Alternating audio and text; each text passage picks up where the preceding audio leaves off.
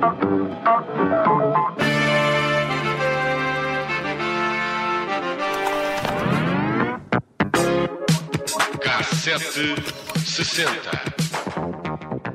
Hoje o tema do crédito à habitação está na ordem do dia e por isso aqui no cassete acompanhamos a tendência para recordar o tempo do crédito bonificado.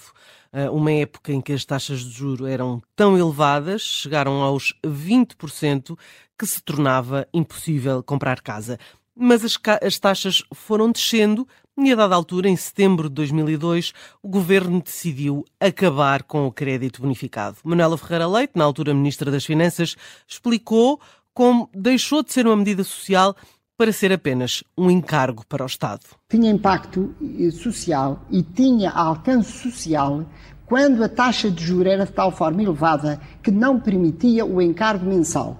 Neste momento, o encargo mensal é bem menor para quem faça um empréstimo sem bonificação do que alguém que já tenha um empréstimo. Foram 19 anos de crédito bonificado jovem que terminou quando passou a ser mais barato comprar casa sem o regime especial, porque, eh, entretanto, as taxas de juros tinham caído e os cofres do Estado eh, também já não esticavam mais.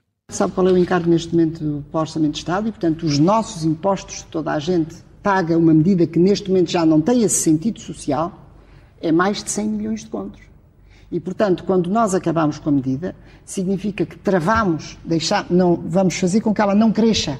Porque estes, estes tais 100 milhões de contos, nós vamos ficar a pagá-los por muitos anos e bons, porque as pessoas têm empréstimos a 20 anos, a 25 e, portanto, vão beneficiar disso.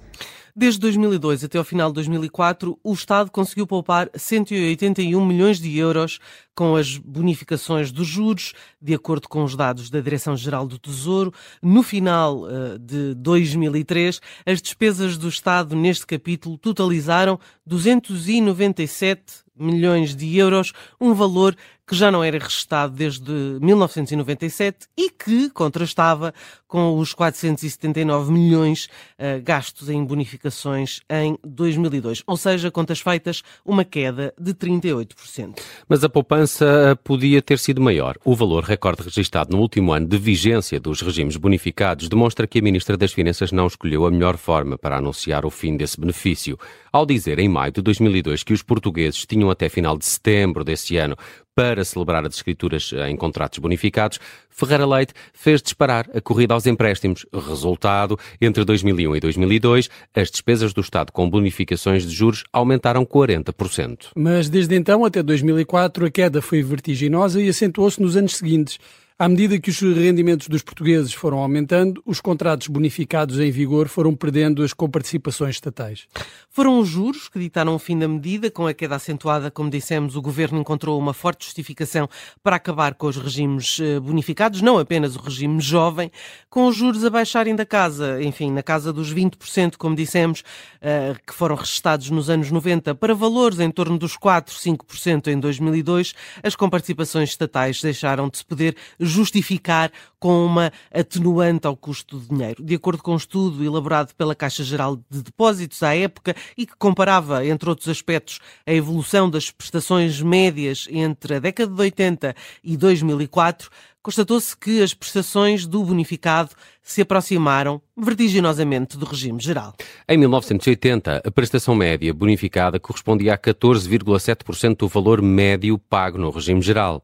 Em 2004, os portugueses com crédito bonificado já pagavam em média 73,3% do montante pago pelos que possuíam um empréstimo sem bonificação. Os jornais da época davam conta de que a medida não era pacífica. Primeiro temia-se uma retração na procura de habitação depois, a resposta do próprio sistema financeiro podia não ser unânime.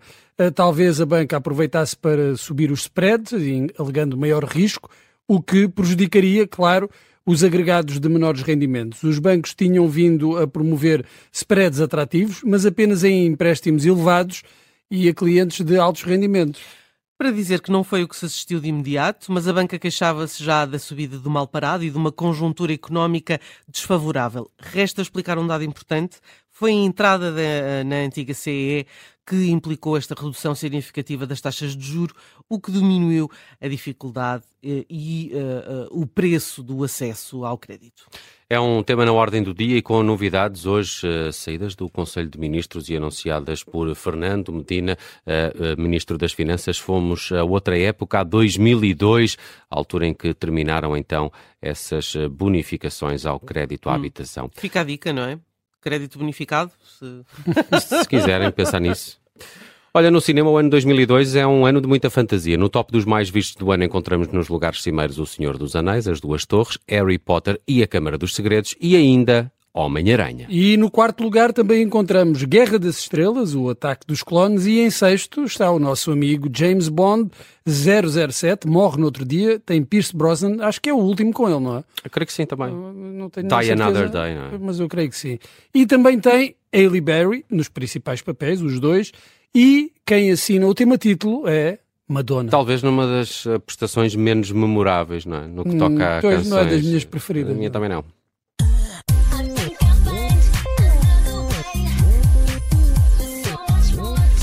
Isto é aquela fase da Madonna em que ela está assim toda eletrónica. Uh, é? Mas eu gosto do, do Ray of Light, uh, que é de 98. Sim, gosto da music já também. É, já está a entrar isto, é, isto aí, mas isto eu não gosto. É uma série de, de, trabalhos que a Madonna fez com um produtor francês chamado Miroise uh, e, que, e, que, são todas muito semelhantes. Estas canções têm estes sonzinhos eletrónicos, nota-se bem esta, esta face.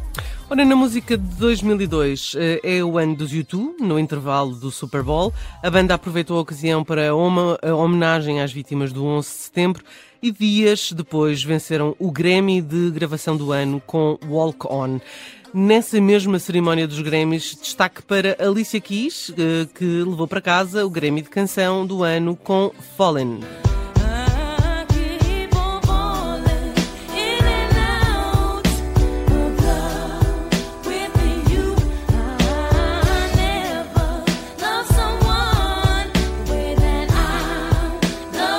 Envelheceu bem esta canção. Melhor muito que Madonna. Bem, melhor muito que aquela melhor da Madonna. Madonna. É verdade. Olha, mas já que falamos de habitação hoje no K760, vamos recordar os Madness nesta intemporal Our House. É de 1982 e faz parte do quarto disco da banda The Rise and Fall. Daqui a pouco temos síntese de notícias às sete e meia com a Vanessa Cruz.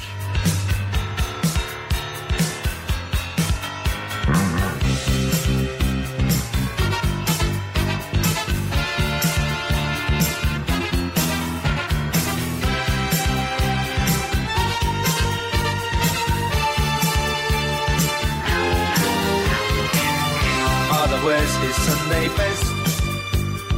Mother's tired, she needs a rest. The kids are playing up downstairs. Sister's saying in her sleep. Brother's got a date to keep, he can't hang around. Our house in the middle of our street.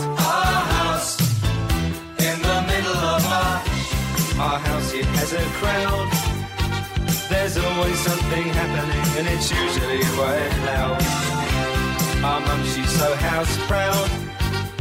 Nothing ever slows her down, and a mess is not allowed. Our house in the middle of our street. Our house.